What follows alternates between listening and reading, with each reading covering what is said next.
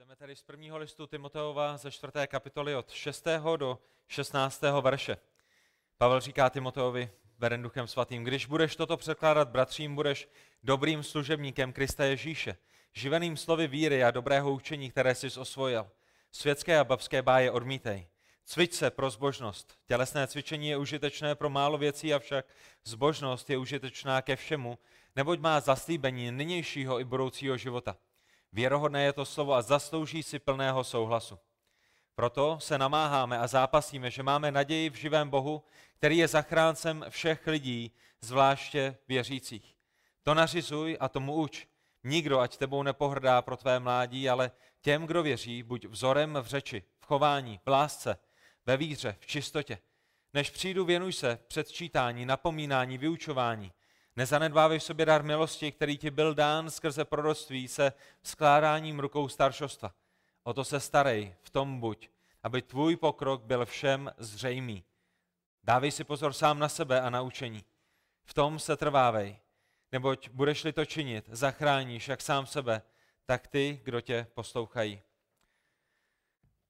Pane Bože, Otče náš, my ti děkujeme za dnešní nový den, děkujeme za to, že je neděle, že si můžeme připomínat, že Pán Ježíš Kristus je vzkříšený. Děkujeme ti za to, že můžeme být součástí tvé církve, děkujeme za to, že nám dáváš své slovo a svého ducha.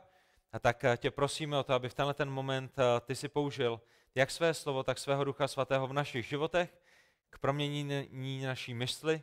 Prosíme tě o to, aby si nás budoval, pozbuzoval a abychom mohli dorůstat ve všem do podoby Pána Ježíše Krista toho nejlepšího vzoru, který na téhle zemi máme. Děkujeme ti za něj, děkujeme za spásu, kterou v něm máme a děkujeme za to, co pro nás udělal, za jeho lásku. V jeho jménu se modlíme. Amen. Můžete se posadit. A my jsme tedy v prvním listu Timoteovi ve čtvrté kapitole a vy víte, že od toho 6. do 16. verše máme jedno téma. To téma je kvality Kristova služebníka. Poštol Pavel říká v šestém verši, budeš dobrým služebníkem Krista Ježíše. A ta otázka, která je s tím spojená, je, co všechno je tedy spojeno s tím, aby Timotej byl dobrým služebníkem Krista Ježíše.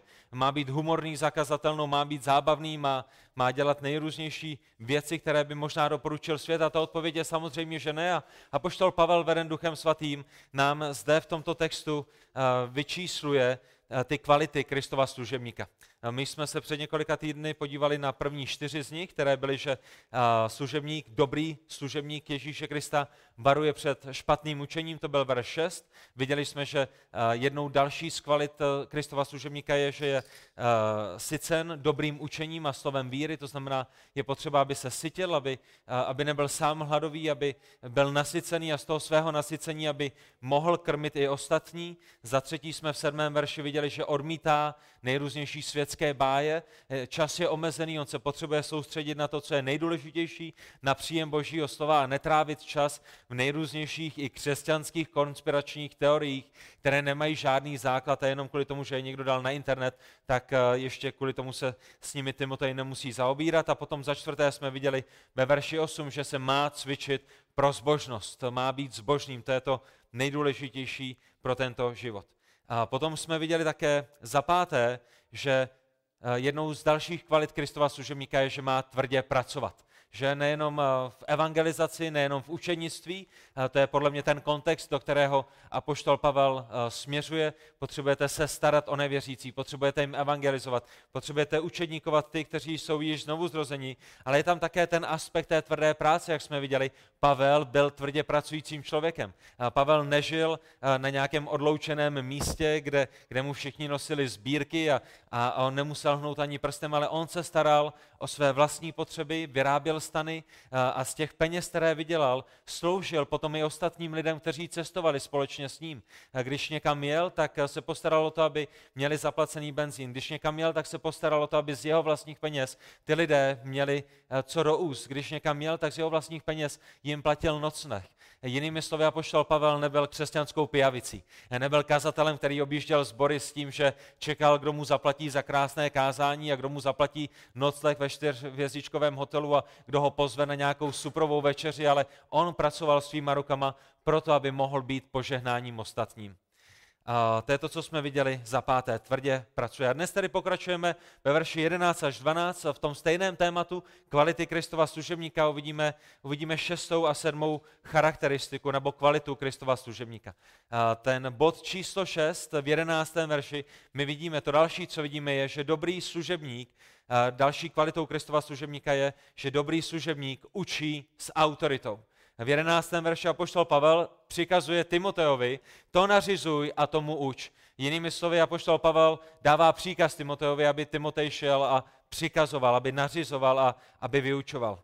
A ta, to, co je podivohodné, když přemýšlíte o tomto verši v kontextu s dnešní dobou, tak eh, ten ohromný rozdíl mezi tím, co má Timotej jako kazatel, jako vedoucí sboru dělat a tím, co dnes dělá mnoho dnešních že? Kdybyste, možná jste prošli nejrůznějšími sbory, možná, možná znáte nejrůznější kázání z nejrůznějších míst, ale apoštol Pavel zde dává jasný příkaz tomu, co Timotej má dělat, který je diametrálně odlišný od toho, co bychom dneska viděli na několika, možná mnoha místech, kde, kde se nenařizuje, kde se nevyučuje. Mnoho kázání té dnešní doby je impotentních.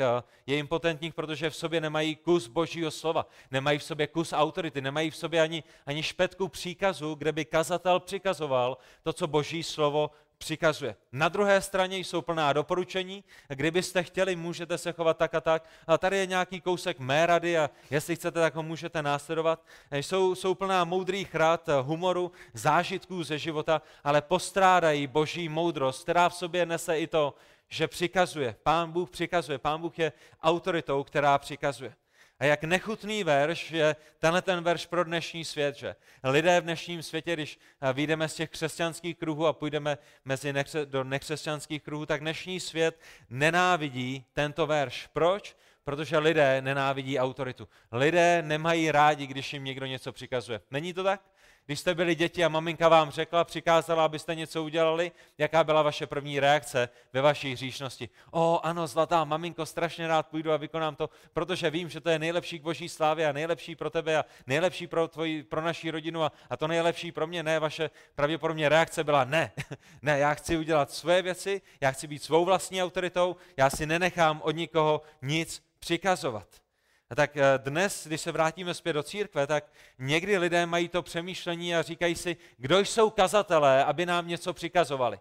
Protože nasáváme kulturu, která je ze světa, já jsem svojí vlastní autoritou, já si dělám věci po svém, eh, já jsem ten, který řekne, co se dělat má, co se dělat nemá, já jsem ten, který říká, co je dobré a co dobré není.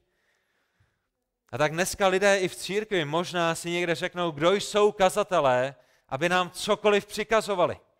Kdo jsou kazatelé, aby nám říkali, co máme dělat? Kdo jsou kazatelé, aby určovali, co je zbožné a co zbožné není? A, a ta odpověď je, na tu otázku, kdo jsou kazatelé, odpověď je, kazatelé jsou nikým a kazatelé jsou ničím a kazatelé sami ze sebe nemají ani špetku autority v tom, aby vám cokoliv přikazovali.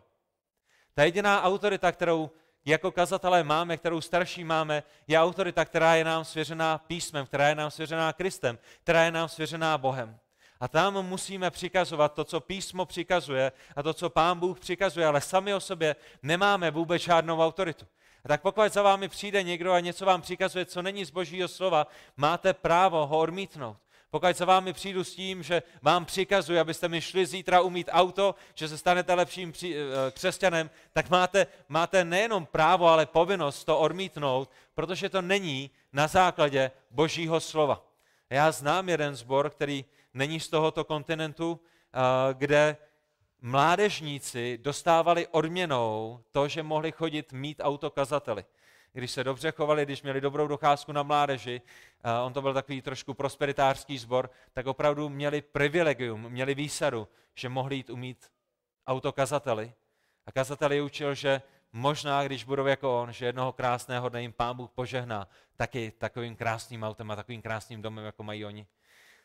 Ale to není biblické. My nemáme sami o sobě žádnou autoritu.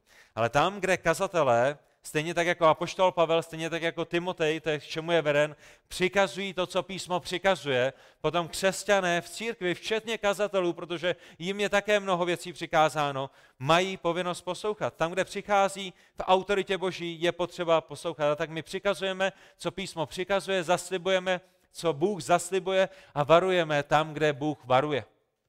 To je, jak se věci mají. Osamocený kazatel, který je věrný písmu, má více autority než celý Řím se, všeho je, se všemi kardinály a, a s každým papežem, který tam byl v uplynulých stoletích osamocený kazatel, který se drží Božího slova a který káže Boží slovo, má více autority než celá poslanecká sněmovna v České republice. Kazatel, který přikazuje to, co přikazuje Boží slovo a stojí na autoritě písma, má více autority než, než celý europarlament se všemi eurokomisaři a europoslanci, kteří tam jsou. To je, jaká je realita. A to je ten důvod, proč Pavel říká Timoteovi, to nařizuj a tomu uč. Ne tvé vlastní názory, ne tvé vlastní touhy, ne to, co chceš, aby lidé pro tebe vykonali, ale to, co je v souladu s Kristovým učením, to, co je v souladu s tou apoštolskou autoritou, kterou apoštolé přijali od Pána Ježíše Krista. Já jsem měl jednou rozhovor s někým, komu se nelíbilo, že u nás ve sboru jsme někoho v minulosti vyloučili. Potom, co jsme je konfrontovali, potom, co jsme je volali k pokání, potom, co jsme toužili potom, aby byli navráceni, jsme je museli kvůli určitému hříchu vyloučit u nás ze sboru a doufáme, dá se za ně modlíme, že Pán Bůh si to použije k tomu, aby je navrátil. Ale, ale mluvil jsem s některými lidmi, kterým se to nelíbilo a co byste řekli, proč se jim to nelíbilo? Proč se jim nelíbilo, že jsme někoho vyloučili z našeho sboru? V tomto konkrétním příkladě, který mám na mysli, ta jejich reakce byla, ale ten člověk, kterého vy jste vyloučili, je dospělý. Ten člověk má svoji vlastní vůli. Vy mu můžete doporučit a říci, co si myslíte, že je správné nebo nesprávné v jeho životě, ale zajisté se k němu nebudete chovat jako k dítěti, že mu řeknete, co má dělat a když to nedělá, takže ho vykopnete ze svého společenství. To je světské myšlení, že? Autorita Božího slova nám jasně říká, jak máme žít.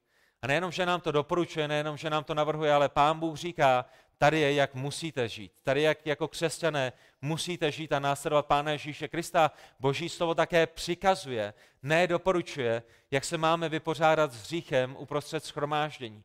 Máme lásky plně napomenout člověka, který hřeší a když ho získáme zpět, chvála Pánu Bohu, jedeme dál, jdeme za Pánem Ježíšem Kristem. A vy znáte celý ten proces, ale mě do určité míry zaskočilo, že někomu by vadilo, že jdeme směrem písma, že někoho napomínáme lásky plně a že ho i, i v rámci lásky křesťanské vyloučíme ze sboru. A to smýšlení by bylo, on je dospělým člověkem, on může dělat vlastní rozhodnutí a, a, a vy najednou přijdete a všechno mu to nalajnujete. Ale já doufám, že rozumíme tomu a že i vy, pokud jste součástí tohoto sboru více než jenom několik měsíců, rozumíte, proč děláme ty věci, které děláme, protože Boží slovo je přikazuje a my chceme být věrnými služebníky Krista a tohle je jedna z těch kvalit.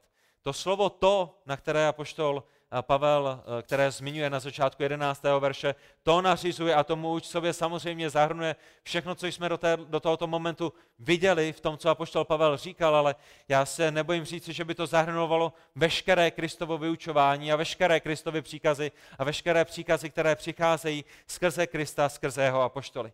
Timotej nemá doporučovat tam, kde Bůh přikazuje.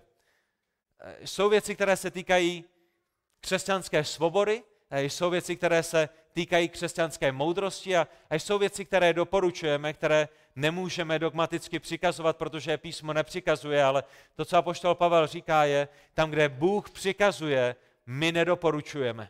To je to, je to stěžení. Když Pavel říká nařizuj, tak Timotej musí oznámit to, co má být vykonáno a musí to přikázat. Když má učit, to je to slovo didasko, tak má vyučovat formálně i neformálně, zakazatelnou na malé skupině, nebo když je někde na brigádě s bratrem v Kristu a, a něco tam štelují, někde tam pracují, tak formálně i neformálně. A poštol Pavel říká Timoteovi, aby nařizoval, aby přikazoval, aby vyučoval a my samozřejmě rozumíme tomu, že to neznamená způsobem diktátora. Kazatelé, Timotej, starší ve sboru, nejsou diktátory. Běž mi přinést kafe, teď hned.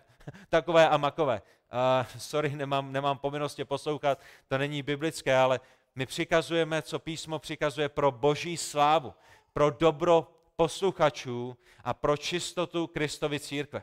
Vidíte ten rozdíl? Falešní učitelé, kazatelé prosperity budou kázat a budou přikazovat pro jejich slávu, pro jejich dobro, pro to, aby oni z toho něco vytřískali. Musíte zase tolik a tolik semínek, abyste, abyste dostali zpátky. Musíte mě sloužit, abych já byl vyvýšen, abych já byl nahoře, ale ten smysl, ve kterém zde apoštol Pavel mluví, je pro boží slávu, pro dobro posluchačů. Ten důvod, proč, proč kazatelé a starší přikazují, nehřešte, čiňte pokání, odvraťte se od svých hříchů, je pro vaše dobro, je pro naše dobro, je pro čistotu církve, pro slávu Boží. My vidíme, že Pavel přikazuje Timoteovi, aby přikazoval, že sám apoštol Pavel přikazoval, že to není něco nového. Apoštolové přikazovali, Bůh sám přikazuje, Ježíš přikazoval. Dva příklady pro vás od apoštola Pavla 2. tesalonickým 3. kapitola 6. verš. Přikazujeme vám, bratři, když píše do Tesaloniky, přikazujeme vám, bratři, ve jménu našeho Pána Ježíše Krista. Jako kdyby nestačilo, jenom přikazujeme vám. Apoštol Pavel už přichází v té autoritě Ježíše Krista, ale ještě to zdůrazňuje. Ve jménu našeho Pána Ježíše Krista, abyste se stranili každého bratra, který žije neukázněně a ne podle toho, co jste od nás převzali. 2. Tesalonickým 3. kapitola 11. až 12. verš. Pavel pokračuje dál a říká, slyšíme totiž, že někteří mezi vámi žijí neukázněně. Bratři, dostali se nám zprávy z Tesaloniky. Mezi vámi jsou lidé ve vašem sboru, kteří žijí neukázněně, vůbec nepracují, ale zabývají se tím, do čeho jim nic není. Jsou neukáznění, možná hřeší, možná jdou směrem, který by jít neměli. K tomu ještě vůbec nepracují. Jsou to povaleči, flákači, lenoši. Není to o tom, že by byli nemocnými, není to o tom, že by byli chromými, ale, ale jsou línými a vůbec nepracují. A k tomu ještě, protože mají spoustu času, se zabývají tím, do čeho jim nic není. A jen tak mimochodem, přátelé, Všimli jste si toho, že někdy ti lidé, kteří se zabývají tím, do čeho jim nic není, jsou ti lidé, kteří mají nejvíce času? Neslouží na božím díle, nejsou součástí žádného sboru, nejsou nikde vykazatelnými, mají mnoho času, nic nedělají. A tam, kde je mnoho času a nic nedělají, tak mají mnoho roupu. A řeší věci, do kterých jich vůbec nic není. A to je krok, krok k pomluvám a ke všem ostatním věcem a minimálně s lidmi, se kterými já jsem se setkal, vždycky, když má někdo mnoho času a vůbec neslouží v církvi, namísto toho, aby ten čas vynaložil do služby církve, tak chodí a řeší věci, do kterých jich vůbec nic není. Je to velice smutné, ale všimněte si, jak apoštol Pavel pokračuje. Takovým přikazujeme a vyzýváme je v Pánu Ježíši Kristu, aby s tichostí pracovali a jedli vlastní chléb aby přestali řešit věci, do kterých nic není, aby byli tichými, pokornými, aby začali makat, aby se začali cítit vlastním chlebem, ne tím, že jsou pijavicemi někde jinde. A tak je to příkaz, který očekává změnu myšlení, je to příkaz, který očekává změnu postoje srdce a je to příkaz, který očekává změnu života. Je to příkaz, jehož cílem je posvěcení církve. Rozumíte tomu? Ten důvod, proč Ježíš přikazuje, proč apoštolé přikazují, proč Timotej má přikazovat je, proto, aby se věci změnily. Ty příkazy nejsou jenom nějaké prázdné příkazy, ale očekávají reakci božího lidu. A to je ten důvod, proč my jako křesťané v neděli nebo ve čtvrtek nebo, nebo přes týden, jak čteme boží slovo, se chceme ptát, jak na základě tohoto slova mám žít. Protože Boží slovo očekává to, že budeme transformováni, budeme proměněni, že ta informace nezůstane pouze informací, ale že je to informace, která pro, povede k transformaci. Bůh sám přikazuje ve skutkách v 17. kapitole 30. verši, kdyby vám někdo řekl, ale Bůh nepřikazuje, Bůh jenom doporučuje. Bůh sám přikazuje a vy sami byste přišli s nejrůznějšími příklady toho, kde pán Bůh přikazuje, že mohli bychom jít do starého zákona, do nového zákona, ale všimněte si, ve skutcích 17. kapitole 30. verši čteme o tom, že Bůh nyní lidem nařizuje, aby všichni a všude činili pokání. A tak my, když hlásáme evangelium, my nechceme pouze lidi zvát ke Kristu, my nechceme Krista pouze nabízet, ale my musíme kázat evangelium biblicky, tak jak ho kázali apoštolové. A ten způsob, kterým ho kázali apoštolové, je ve vší lásce a ve vší citlivosti a ve vší úctě k těm lidem, které máme kolem sebe. Bůh vám nařizuje, čiňte pokání, odvraťte se od svého hříchu. A tak Bůh ve svém slovu vždy přikazuje hříšníkům. Pán Bůh nedoporučuje. Pán Bůh přikazuje. Přikazuje jim, aby se odvrátili od svých hříchů. Přikazuje jim, aby prosili o odpuštění. Přikazuje jim, aby věřili božímu svědectví o Kristu a jeho zástupné oběti. Bůh přikazuje lidem, aby přestali z Boha dělat lháře, kdykoliv nepřijímají jeho svědectví o tom, kým je, jak stvořil tento svět, jaký je plán spasení. Přikazuje lidem, aby se pokořili před božím majestátem a přikazuje jim, aby přistoupili na boží podmínky míru. Ne lidské podmínky míru, ne cesta do nebe tak, jak si lidé představují a tak, jak si ji vymysleli a tak, jak si ji skonstruovali, ale Bůh přikazuje všem lidem, aby přistoupili na boží plán spasení. Na druhé straně Bůh přikazuje znovu zrozeným, aby se podřizovali jeho vůli. V mnoha věcech to nejsou doporučení. V mnoha věcech to není o křesťanské svobodě, ale jsou to příkazy. Příkazy pro to, aby církev byla svatá. Příkazy pro to, abychom měli dobré, zbožné, boha oslavující životy. Proto, abychom, aby se nám dařilo dobře na tomto světě. A tak Bible svatá není sbírkou doporučení a slovo živého Boha je na druhé straně autoritativní a přichází s tou autoritou, kterou my musíme vnímat a musíme cítit tu tíhu, která leží na našich ramenou, tak jak Pán Bůh ve svém slovu přikazuje. Hospodin, jediný živý a pravý Bůh, není finančním poradcem. Už jste byli někdy u finančního poradce? Víte, jak finanční poradci pracují? Možná někdo z vás jste pracovali jako finanční poradce, že? Zazvoní u vás, zaklepe na dveře, vy opustíte rovnic, nebo přijdete do banky a chcete si udělat nějakou hypotéku nebo pře, pře, přefinancovat hypotéku, kterou už máte, nebo lepší spoření. A co, co udělá finanční poradce? Jano, tady musíš, tak a tak. Pravděpodobně ne, že? Tady máte možnosti. Jano, Simeone, Lukáši, tady, tady jsou možnosti to můžeš uložit sem, nebo to můžeš uložit tam, nebo, nebo s tím můžeš naložit takhle, tady ti to vynese 3%, tady 2% a vyber si a, a udělej, co chceš. A, a každá ta cesta je, je v celku dobrá a tady možná víc jistoty, tady možná méně jistoty, ale pán Bůh, pokud jste si toho nevšimli, není finančním poradcem. Pán Bůh nefunguje jako finanční poradce. Pán Bůh není jedním hlasem mezi mnoha, kde my si můžeme říct, co? Bože, to je dobrý nápad, ale, ale tady můj kamarád má lepší, já půjdu cestou toho, toho, co mi řekl můj kamarád. Bůh není finančním poradcem, Pán Bůh je živým Bohem, který je králem králů. A králové nedělají doporučení, králové přikazují. Ta dobrá zpráva je, že náš král je milujícím králem, dobrým králem, láskyplným králem, který pro naše životy chce to nejlepší. A to nejlepší v našich životech je jeho oslava. A oslava jeho skrze naše životy je pouze, když žijeme posvěcené životy. On je tou nevyčerpatelnou hlubinou moudrosti. On když přikazuje, tak zvážil všechny možnosti, ví, co je nejlepší.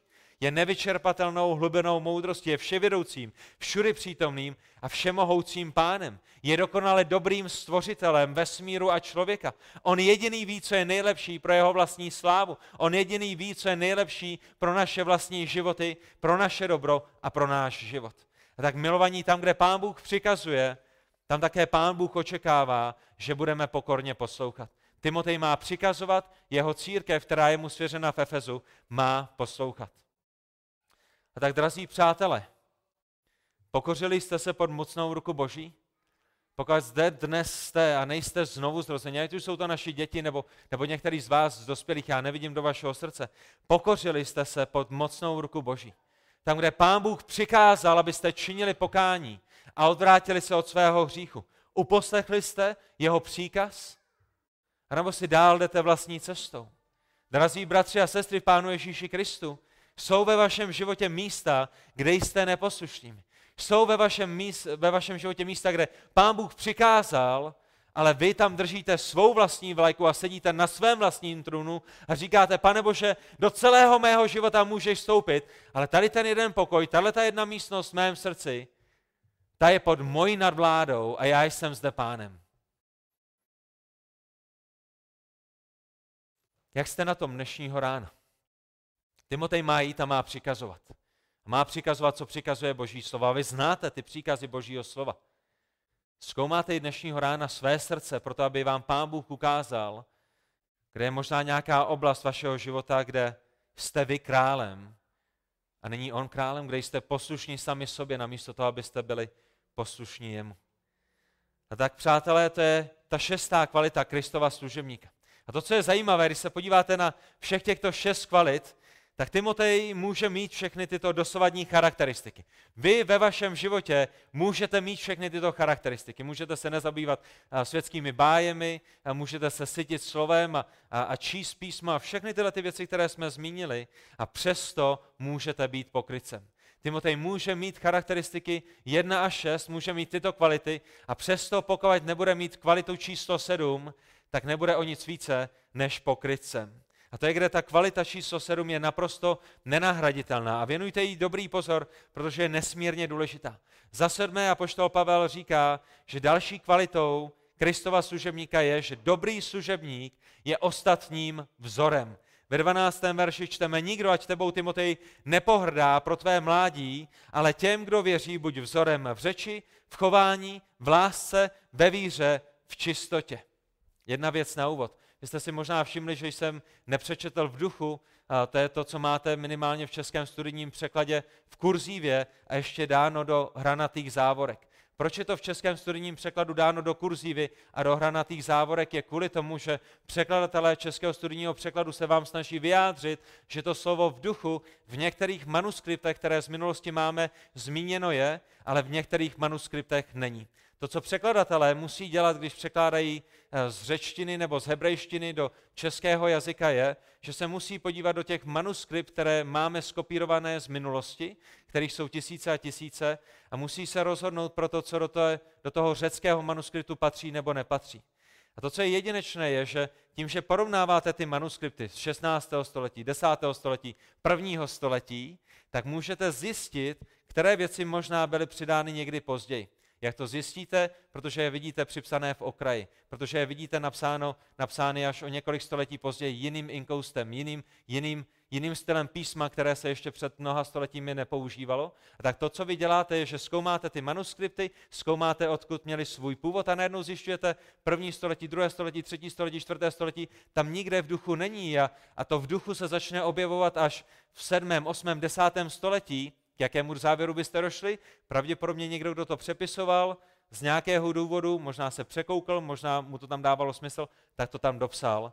A my vidíme, a to, to je to, co se překladatelé českého studijního překladu snaží vyjádřit, je, v některých manuskriptech to je, ale my vás chceme upozornit na to, že to z největší pravděpodobností není v těch původních manuskriptech. Ta dobrá zpráva pro nás je, že díky těmto textovým variacím, tomu by se řeklo textová variace, my můžeme vědět, co bylo na začátku.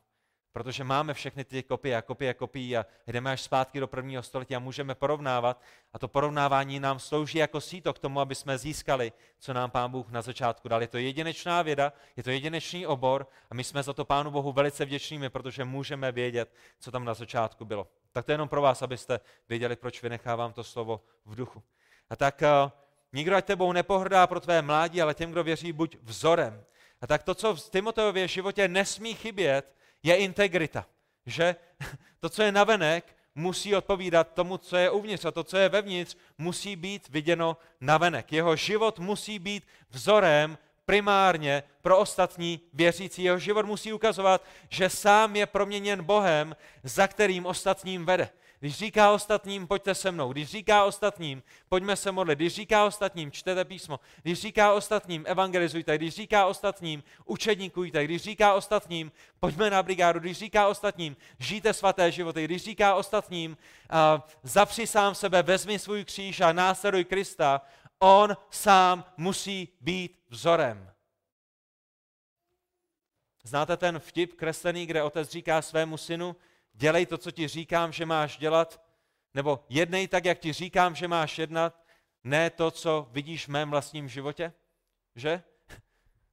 Když, když já někdy řeknu svému synovi nebo dceři, tady je to, co by si měla dělat a oni vám řeknou, ale ty to sám neděláš.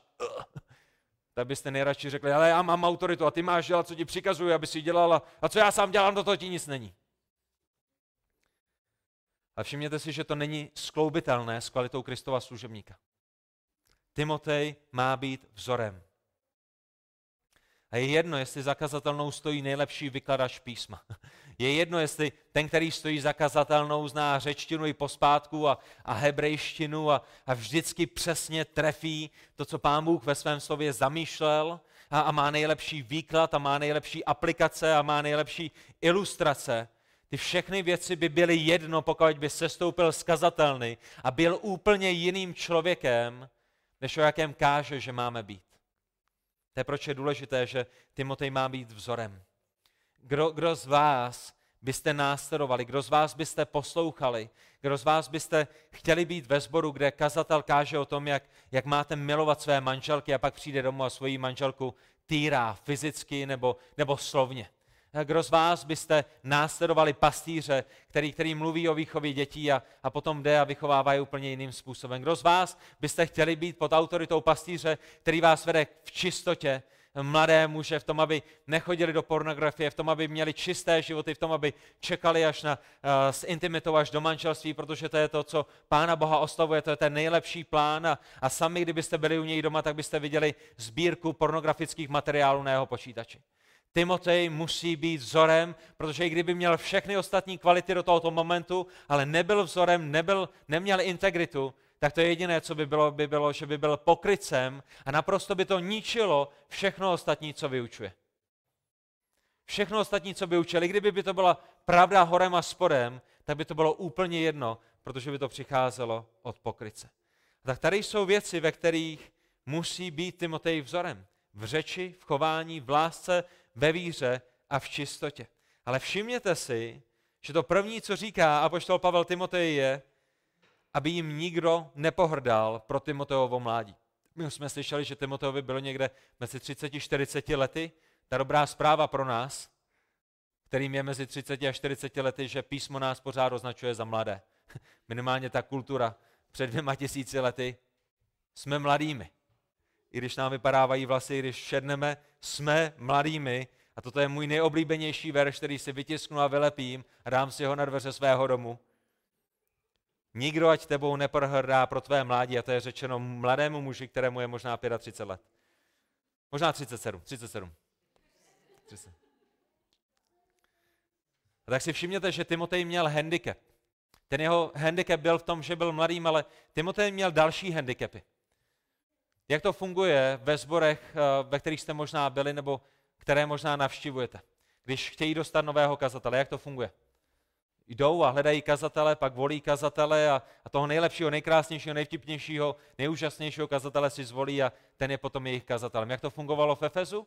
Byl tam zbor, který založil apoštol Pavel a jednoho krásného dne apoštol Pavel vzal pěšáka Timotea a pohnul s ním jako šachista na, šachov, na šachovnici a umístil ho do Efezu. Neptal se efeských, jestli ho tam chtějí, efeští nevolili, efeští nevybírali, efeští pravděpodobně Timotea ani nechtěli, ale Pavel ho přemístil jako pěšáka a dal ho do Efezu. A najednou máte mladého kluka, mladého muže, který je kvalifikovaný, který je umístěn do efeského sboru, ale pravděpodobně ostatní starší jsou staršími i fyzicky než on. Nikdo ho tam nechtěl, nikdo ho nevo, uh, nevolil, a Timotej neměl moc věcí, které by hrály v jeho prospěch v tenhle ten moment. A tak Apoštol Pavel říká, hele, je úplně jedno, jak jsi starý. Tady je v čem máš být vzorem. Vzor není o tom, že jsi nejstarším mužem ve schromáždění. Vzor není o tom, že jsi v tom sboru nejdéle. Protože je to velice smutné, ale někdy i lidé, kteří jsou ve sboru nejdéle, jsou nejméně kvalifikovaní k jeho vedení. Nikdy nerostli. Nikdy se nesytili božím slovem. Nikdy nedělali to, co boží slovo říká, aby dělali ke svému růstu. A tak služebníci Krista nejsou omezeni věkem, ale jsou omezeni charakterem. Slyšeli jste mě, přátelé? To, abyste mohli sloužit Kristu, není závislé na to, kolik vám je let, ale jaký máte charakter, jaké je vaše srdce, co je ve vašem nitru. A Timotej musí být ostatním věřícím vzorem, příkladem hodným následování. Že apoštol Pavel na jiném místě říká, následujte mne, tak jak já následuji Krista. Následujte mne ve všem, v čem já sám následuji Krista. Ne podprůměrným, ani průměrným životem. A přátelé, my se někdy spokojíme s průměrem. A jeden kazatel, jeden profesor jednou řekl, největší překážkou, nejlepším věcem jsou věci dobré. My se někdy spokojíme s tím, co je dobré, s tím, co je průměrné a to zabere náš čas, to zabere naší energii a proto dobré, proto průměrné, potom již nemáme čas a energii pro to nejlepší a pro to nadprůměrné. A když jsme vzorem, tak zajisté rozumíme tomu, že musíme být nadprůměrnými. V první řadě Timotej, v druhé řadě všichni, kdo stojí v Timotejových botách, kazatelé a starší, ale následně každý jeden služebník Pána Ježíše Krista. Ne průměrnými, ne průměrnými, ale vzorovými, excelentními, hodnými následování. A já zde stojím jako muž, který musí vyznat, že někdy v mém životě nejsem hoden následování. A otázkou je, co se stane potom. Budeme činit pokání, budeme dorůstat do podoby Pána Ježíše Krista a budeme usilovat o to, abychom k boží slávě, ne, ne k naší slávě, aby nám lidé plácali pro oh, jsi dobrý kazatel a tady to, to, ale k boží slávě, abychom byli vzorem. Víte, já nikdy nezapomenu na jeden humorný na jednu humornou situaci, která se stala, když jsme byli před lety v Praze. Byli jsme tam na jednom setkání kazatelů, debatovalo se tam o tom, jestli je spasení pouze z milosti, nebo jestli ke spasení potřebujeme i skutky. Nebylo to ekumenické kolokvium, bylo to evangelikální kolokvium, na kterém se sešli rádoby evangelikálové a debatovali o tom, jestli ke spasení potřebujeme přidat skutky. Velice smutný den, velice smutný den pro Českou republiku. Ale na co nezapomenu je, že potom, co tohleto vyučování a, a ty debaty veřejné skončily, jak jsme stáli na chodbě a jeden mladý muž, a já ho, já ho zmíním, protože si myslím, že je dobrým vzorem, a bratr Mojmír z kroměřížského sboru, tak stojí na té chodbě a, a mluví a argumentuje, myslím si, že s úctou a v lásce, s kazatelem, který byl daleko starší než on. A když tomu kazatelovi velice rychle došly jakékoliv biblické argumenty, tak ta otázka byla, a kolik ti je let? A vy tam tak stojíte a říkáte si, jako co to má společného s tím, kolik mu je let, protože se snažíme zkoumat, co říká písmo, a co říká Jakub ohledně ospravedlnění a, a všechny tyhle ty věci, ale, ale, ale to byla věc, na kterou nezapomenete, že když, když lidem dojde, uh, ztratí půdu pod nohama, když nemají čím by argumentovali z písma, tak to, na co začnou útočit, je, kolik ti je let. Mě se jednou na jednom takovém podobném setkání zeptali na to, jaké mám vzdělání. Když tam tady chci poučovat, jaké mám vzdělání, tak jsem se musel přiznat tomu, že mám mateřskou školu, základní školu a střední školu. A, a myslím, že v ten moment jsem dokončoval ještě nějaké vysokoškolské studium, ale, ale, ale je, je to zvláštní, že? Pojďme se podívat do písma, co říká písmo, pojďme zkoumat písmo. A, a my se rádi necháme přesvědčit, pokud nám ukážete z písma, že, že jsme mimo a že skutky jsou potřebné ke spasení. A co s tím má společného to, jak jsem starý nebo, nebo jaké mám vzdělání? A tak přátelé, my nejsme vzorem v tom, jak jsme starými, my musíme být vzorem těch následujících věcech. A pojďme je velice rychle projet na závěr dnešního kázání. Ta první věc, kterou apoštol Pavel zmiňuje, je, Timotej musí být vzorem v řeči. A to, o čem mluví, to, jak Timotej mluví, proč by to mělo být důležité? Proč je to na první straně? Proč je, proč je důležité to, co vychází z Timoteových úst? Zajisté proto, protože to, jak mluvíme a to, o čem mluvíme, ukazuje na to, čeho je plné naše srdce. Že? My rozumíme tomu, že apoštol Pavel neříká Timoteovi, Timotej, potřebuješ být dobrým farizem, potřebuješ mít dobrou fasádu, potřebuješ mít dobrou zbožnou masku. Tady jsou slova, která máš říkat, protože jsou správná. Tady, jak se máš chovat navenek a být dobrým farizejem. Ne, my rozumíme tomu, že všechno, co, Timotej, co Pavel říká Timotejovi, je zaměřeno také na srdce. Pán Ježíš řekl, farizeum v Matoušovi 12. kapitole 34. verši, plemeno zmí, jak můžete mluvit dobré věci, když jste zlí? Jak by, jak by Timotej mohl mluvit dobré věci? Jak by mohl být vzorem v řeči, když jeho srdce bude skažené? Vždyť ústa mluví z přebytků srdce. To jsou slova Pána Ježíše Krista. Dobrý člověk z dobrého pokladu vynáší dobré a zlý člověk ze zlého pokladu vynáší zlé. Timotej, musíš být vzorem v řeči, ale my jdeme dál než jenom za tu řeč a jdeme do srdce, protože zajisté to je to, na co Apoštol Pavel útočí, naše srdce musí být dobré, naše srdce musí být zbožné, naše srdce musí přemýšlet boží myšlenky proto, aby z našeho srdce, skrze náš krk, skrze naše ústa vycházela řeč, která je vzorná. Pokud je v našem srdci žloba, hněv, závis, pomluvy, hořkost, nevděčnost, co myslíte, že bude vycházet z vašeho srdce? Pokud vaše srdce je vděčné a plné laskavosti a, a lásky ke Kristu a touhy potom, abyste budovali církev, co myslíte, že bude vycházet z vašich úst? A tak Timotej musí být vzorem řeči, musí mluvit pravdu, protože Bůh je Bohem pravdy, musí být vděčný, protože ví, že každý dar přichází od Pána Boha. Jeho jazyk musí budovat ostatní, ne je ničit, protože to je to, k čemu nás Pán Bůh povolává. I když bude přikazovat a učit, i když bude napomínat a kárat, v těchto věcech všech musí být vzorem. A při všech těle těch věcech Timotej musí pamatovat na to, co je napsáno v Jakobovi 3. kapitole 5. verši, že i jazyk je malý út, ale honosí se jakými věcmi? Velkými věcmi. A jak velký oheň dokáže zapálit tenhle ten, tenhle ten malý út? Velký oheň, velký les. Hle, jak malý oheň a jak velký les zapálí jazyk. Není to tak? Kolik požárů jste zapálili? My se někdy koukáme v televizi na to, jak hoří lesy v Kalifornii. Teďko nedávno, myslím, byl požár, možná ještě požár na Sibiři, který je prý údajně veliký jako jedna desetina České republiky. Už jste někdy zapálili takový požár svým jazykem? Já ano. Jedno neuvážené slovo, jedna neuvážená věta, která má ale původ v mém hříšném srdci. Co, co, uh, co v srdci, to na jazyku. Není to tak? Už to nezachráníte tím, o, já jsem to tak nemyslel. Ne, já jsem to tak myslel. Já jsem byl hnusný z, mé, z mých úst, protože jsem hnusný ve svém srdci. A tak Timotej musí mít správný směr srdce, musí mít uh, správný záměr, proto aby mohl mluvit správné věci. Ale tam to nekončí. A poštol Pavel pokračuje dál a říká, že má být také vzorem v chování, v tom, jak žije každodenní život. Timoteova biblická přesvědčení se musí promítat do jeho života. Nesmí jenom něco kázat, musí také něco žít. A to, jak žije, je opět ovlivněno tím, kým je v jeho nitru. Vy jste to možná slyšeli v minulosti a já to zmíním i toho dnešního rána. Pánu Bohu jde více o to, kým jsme vevnitř, než o to, co děláme. To, co neříkám, je, že máme být línými a nic nedělat.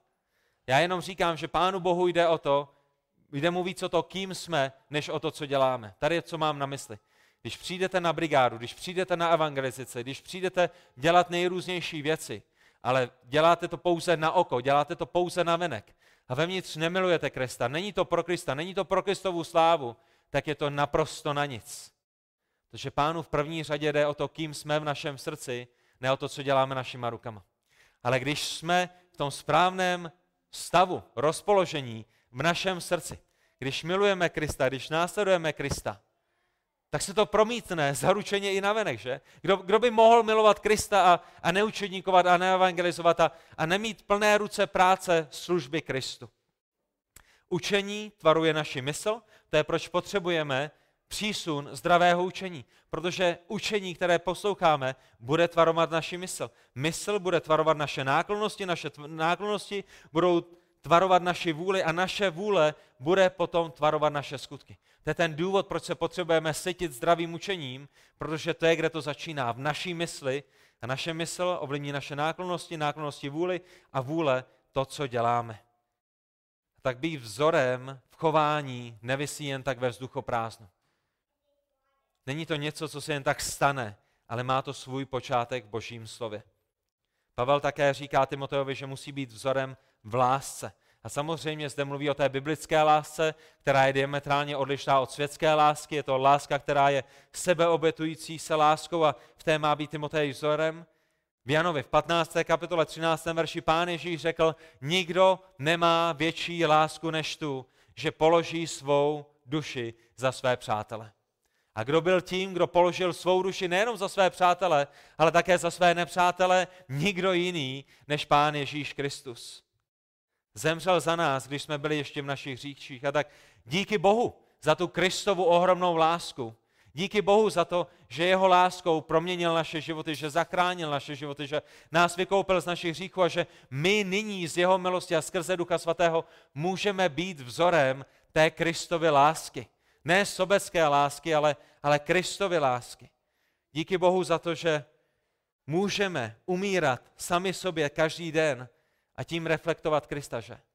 Pravděpodobně nikdo z nás v naší zemi, pod vládou, ve které žijeme, nebudeme muset položit náš život. Že? Nejsme, nejsme v Africe, nejsme v muslimských zemích, pravděpodobně v naší kultuře nebudeme muset položit náš život za své přátele, za naši ženu, za naše děti, za bratra v Kristu. Ale ta otázka by byla, pokud máme být vzorem v lásce, a nikdo nemá větší lásku, než ten, kdo položí svůj život za své přátele, kde můžeme umírat sami sobě den za dnem, proto, abychom žili pro bratry a sestry v Pánu Ježíši Kristu a pro nevěřící lidi, kteří jsou venku. Je strašně jednoduché říct, já bych za tebe položil život. Je strašně jednoduché říct manželce, já bych za tebe zemřel. Pokud ano, kde se to projevuje v každodenním životě, kde umírám sám sobě, svým touhám, svým plánům, své vůli, tomu, po čem, to, tomu, co já chci, proto abych zemřel proto, pro ostatní. Ta dobrá zpráva je, že Pán Ježíš také řekl, vezměte na sebe mé jeho a jeho jeho netíží. Že? Pán Bůh nás nevolá k nějakým věcem, které nám zrujnují život, ale k věcem, které ho oslavují, k věcem, ve kterých on jde s námi, k věcem, které jsou dobré pro nás. A Timotej nemá být vzorem pouze v chování, ne pouze v lásce, ale vidíme, že má být také vzorem ve víře. A v tenhle ten moment to ve víře by se možná lépe dalo přeložit ve věrnosti.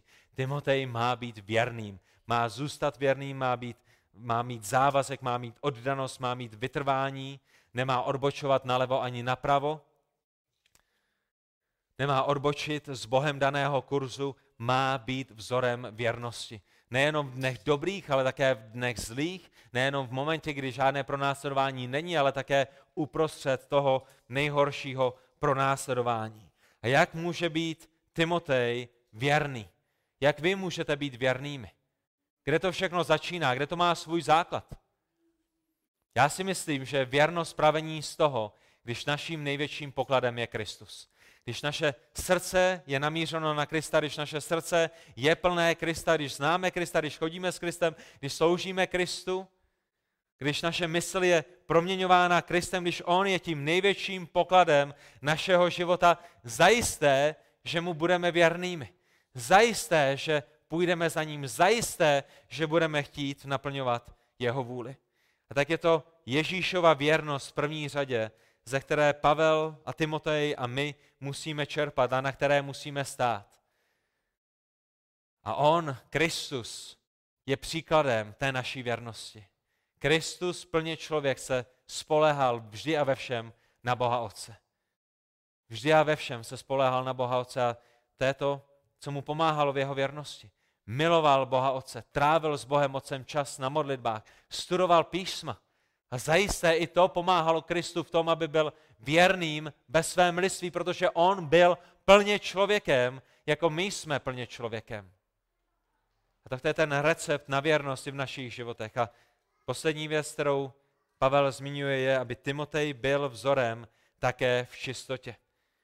Se záměrem na čistotu v oblasti sexuality. V tom, jak mluvíme o, o sexu, v tom, jak mluvíme o intimnosti v tom, jak žijeme naše životy, ať už v manželství nebo, nebo ve svobodě, mimo manželství, v tom, jak přemýšlíme, v tom, čím si sytíme naši mysl, v tom, na co hledíme, na co koukáme. Musíme být ne podprůměrnými, ani průměrnými, ale nadprůměrnými, pokud chceme být vzorem. A z boží milosti, díky tomu, že On proměnil naše životy, díky tomu, že On nás vykoupil a, a zlomil pouta hříchu v našich životech, tak z jeho síly každý jeden z nás můžeme být tímto vzorem. Můžeme být mužem jedné ženy, což se potom bude odrážet v každém aspektu našeho života. A tak přátelé, ano, tyto věci, které jsou před námi, jsou v první řadě pro Timotea před dvěma tisíci lety. A ano, v druhé řadě jsou pro každého, kdo stojí v Timoteových botách a, a jde v Timoteových šlepějích a kdo je kazatelem a starším. Ale také pro každého jednoho z vás. Protože každý jeden z vás jste voláni k tomu, abyste byli vzorem. Hrávejte dobrý pozor, přátelé. Věděli jste o tom, že již jste vzorem? Toho dnešního rána, tak jak jste sem přišli, jste již byli vzorem. Otázka není, jestli jste vzorem, protože všichni jsme vzorem. Otázka je, jestli jsme zbožným nebo bezbožným vzorem. Jestli jsme dobrým nebo špatným vzorem. Jestli jsme vzorem, který ostatním ukazuje na Krista, anebo vzorem, který ostatní svádí od Krista. Věděli jste, že když jste sem dneska ráno přišli, tak jste vzorem bratřím a sestrám, kteří jsou kolem vás? Viděli jste, že jste vzorem dětem, které zde sedí a které vás pozorují? Jak se chováte při bohoslužbě, jak žijete své životy, o čem mluvíte, na co myslíte? Jaká je vaše tvář při tom, když chválíte Pána Boha při zpívání a, a vaše děti možná na vás koukají a říkají si, proč jsou rodiče tak znudění, když zpívají tyhle ty písně? Nebo cokoliv dalšího, možná je to hloupý příklad. Já nevidím vaše obliče, když zpíváte, tak, tak to neberte osobně. Ale my můžeme být, až jsme vzorem. Buď v zahořklosti nebo odpuštění, buď v pomluvách nebo v budování, buď v píše nebo v pokoře, buď ve stěžování si, anebo ve vděčnosti. Ale skutečnost je taková, že dnešního každé, každý jeden z nás, jak jste tady dnešního rána, již jste vzorem. Otázka je, jakým vzorem jsme a co s tím uděláme z boží milosti a k boží slávě. A zde máme, jakým vzorem máme být. K tomu, abychom byli dobrým služebníkem Krista. Proto, aby, abychom mohli budovat církev. Proto, aby lidé kolem nás mohli znát Boha takového, jaký skutečně je. A tak, pane Bože, Otče náš, my toužíme potom, abychom ti dělali radost. Toužíme potom, abychom šli za tebou. Toužíme potom, aby jméno Pána Ježíše Krista, tvé trojediné, ty jako trojediný Bůh, aby si byl oslaven v tomto světě. Bože, toužíme potom, abychom byli nápomocní církvi a věřím, že společně můžeme vyznat, že chceme být dobrým vzorem lidem, kteří jsou kolem nás. Ne z naší vlastní síly, ne pro naši vlastní slávu, ne, ne, ne proto, aby jsme docílili, docílili něčeho pro nás, ale proto, aby tvé svaté jméno mohlo být oslaveno. Bože, prosím tě o to, aby si nás dnešního rána usvědčil, kde potřeba, abychom byli usvědčeni. Prosím tě o to, aby si pozbudil ty z nás, kteří dnešního rána potřebují pozbuzení, aby mohli vidět, jak nádherným je Kristus a že to všechno, co pro nás vykonal a, že naše spasení závisí pouze na něm, že On odpouští a že dává sílu, že dává milost do každého nového rána. Děkujeme Bože za to, že tam, kde jsme to včera skazili, tam, kde jsme včera hřešili, tak ty jsi s námi dnes trpělivý a dáváš novou milost. Hospodine, děkujeme za tvoji dobrotu v našich životech.